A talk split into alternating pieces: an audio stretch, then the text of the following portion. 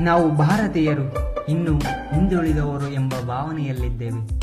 ನಮ್ಮಲ್ಲೂ ಜಗತ್ತನ್ನು ವಿಸ್ಮಯಗೊಳಿಸುವಂತ ಬುದ್ಧಿಶಕ್ತಿಯನ್ನು ಹೊಂದಿದ್ದರು ನಮ್ಮಲ್ಲೇಕು ಸಂದೇಹ.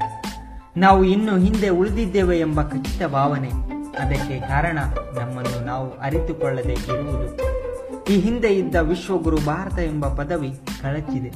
ಕಾರಣ ನಮ್ಮ ಅಜ್ಞಾನತೆ ಮತ್ತು ನಮ್ಮ ಮೇಲೆ ನಮಗಿರುವ ಅಪನಂಬಿಕೆ. ನಮ್ಮದು ಎಂಬ ಗೌರವ ಭಾವನೆಯನ್ನು ನಾವು ಮರೆತಂತೆ ಕಾಣುತ್ತೇವೆ. ವಿಶ್ವಕ್ಕೆ ಆಕಾಶದ ಮೇಲೆ ಮನುಷ್ಯ ಹಾರಾಡಬಲ್ಲ ಎಂಬ ಪರಿಕಲ್ಪನೆಯನ್ನು ರಾಮಾಯಣದ ಮೂಲಕ ಭಾರತ ಮೊಟ್ಟ ಮೊದಲಿಗೆ ಹೇಳಿದೆ. ಪ್ರಾಚೀನ ಭಾರತದ ಗಣಿತ, ತಜ್ಞ ಮತ್ತು ಖಗೋಳ ಶಾಸ್ತ್ರಜ್ಞನಾದ ಆರ್ಯಭಟನು ಸಾವಿರಾರು ವರ್ಷಗಳ ಹಿಂದೆ ತನ್ನ ಸೂರ್ಯ ಸಿದ್ಧಾಂತ ಕೃತಿಯಲ್ಲಿ ಸೂರ್ಯ ಮತ್ತು ಗ್ರಹಗಳ ಕುರಿತು ಮಾಹಿತಿ ನೀಡಿದ್ದಾನೆ. ಆದರೆ ನಾವು ಭಾರತೀಯರು ಆರ್ಯಭಟನನ್ನು ಮರೆತಂತೆ ಕಾಣಿಸುತ್ತದೆ. ಇನ್ನು ನಾವು ಭಾರತೀಯರು ನಮ್ಮನ್ನು ಬೇರೆಯವರೊಂದಿಗೆ ಹೋಲಿಸಿಕೊಳ್ಳುತ್ತಿದ್ದೇವೆ. ಪ್ರಾಚೀನ ಭಾರತದ ಶ್ರೇಷ್ಠ ಅರಸನಾದ ಸಮುದ್ರಗುಪ್ತನನ್ನು ಭಾರತದ ನೆಪೋಲಿಯನ್ ಎಂದು ಕರೆಯುತ್ತೇವೆ. ಇದು ಸಮುದ್ರಗುಪ್ತನ ಪರಾಕ್ರಮ ಪಾಂಡಿತ್ಯಕ್ಕೆ ಕುಂದು ತಂದಂತೆ.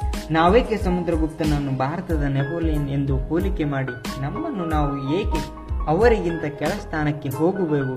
ಬೇಕಾದರೆ ಅವರೇ ಕರೆದುಕೊಳ್ಳಲಿ. ಇನ್ನು ವಿಶ್ವಗುರು ಬಸವಣ್ಣನವರನ್ನು ಕರ್ನಾಟಕದ ಮಾರ್ಟಿನ್ ಲೂಥರ್ ಎಂದು ಕರೆಯುತ್ತೇವೆ. ನಾವೇಕೆ ನಮ್ಮ ಬಸವಣ್ಣನವರನ್ನು ಮಾರ್ಟಿನ್ ಲೂಥರ್ಗೆ ಹೋಲಿಸೋಣ? ಬಸವಣ್ಣನವರು ವಿಶ್ವದ ಮೊದಲ ಪಾರ್ಲಿಮೆಂಟ್ ಎಂದು ಕರೆಸಿಕೊಳ್ಳುವ ಅನುಭವ ಮಂಟಪ ಸ್ಥಾಪಿಸಿ. ಆ ಕಾಲದಲ್ಲಿ ಶೋಷಿತರ ಕಂಬನಿ ಒರೆಸುವ ಪ್ರಯತ್ನ ಮಾಡಿರುವವರು. ತರ್ಕಕ್ಕೂ ನಿಲುಕದ ಅವರ ಬುದ್ಧಿಶಕ್ತಿ ಪಾಂಡಿತ್ಯದಿಂದ ರಚಿತವಾದ ವಚನಗಳು ಹನ್ನೆರಡನೇ ಶತಮಾನದಿಂದ ಇಪ್ಪತ್ತೊಂದನೇ ಶತಮಾನದವರೆಗೂ ಪ್ರತಿಯೊಂದು ವಚನಗಳು ಇನ್ನೂ ಸಹ ಪ್ರಸ್ತುತವಾಗಿವೆ. ಹೀಗಿರುವಾಗ ನಾವೇಕೆ ಬಸವಣ್ಣನವರನ್ನು ಮಾರ್ಟಿನ್ ಲೂಥರ್ನೊಂದಿಗೆ ಯಾಕೆ ಹೋಲಿಸಿಕೊಳ್ಳಬೇಕು?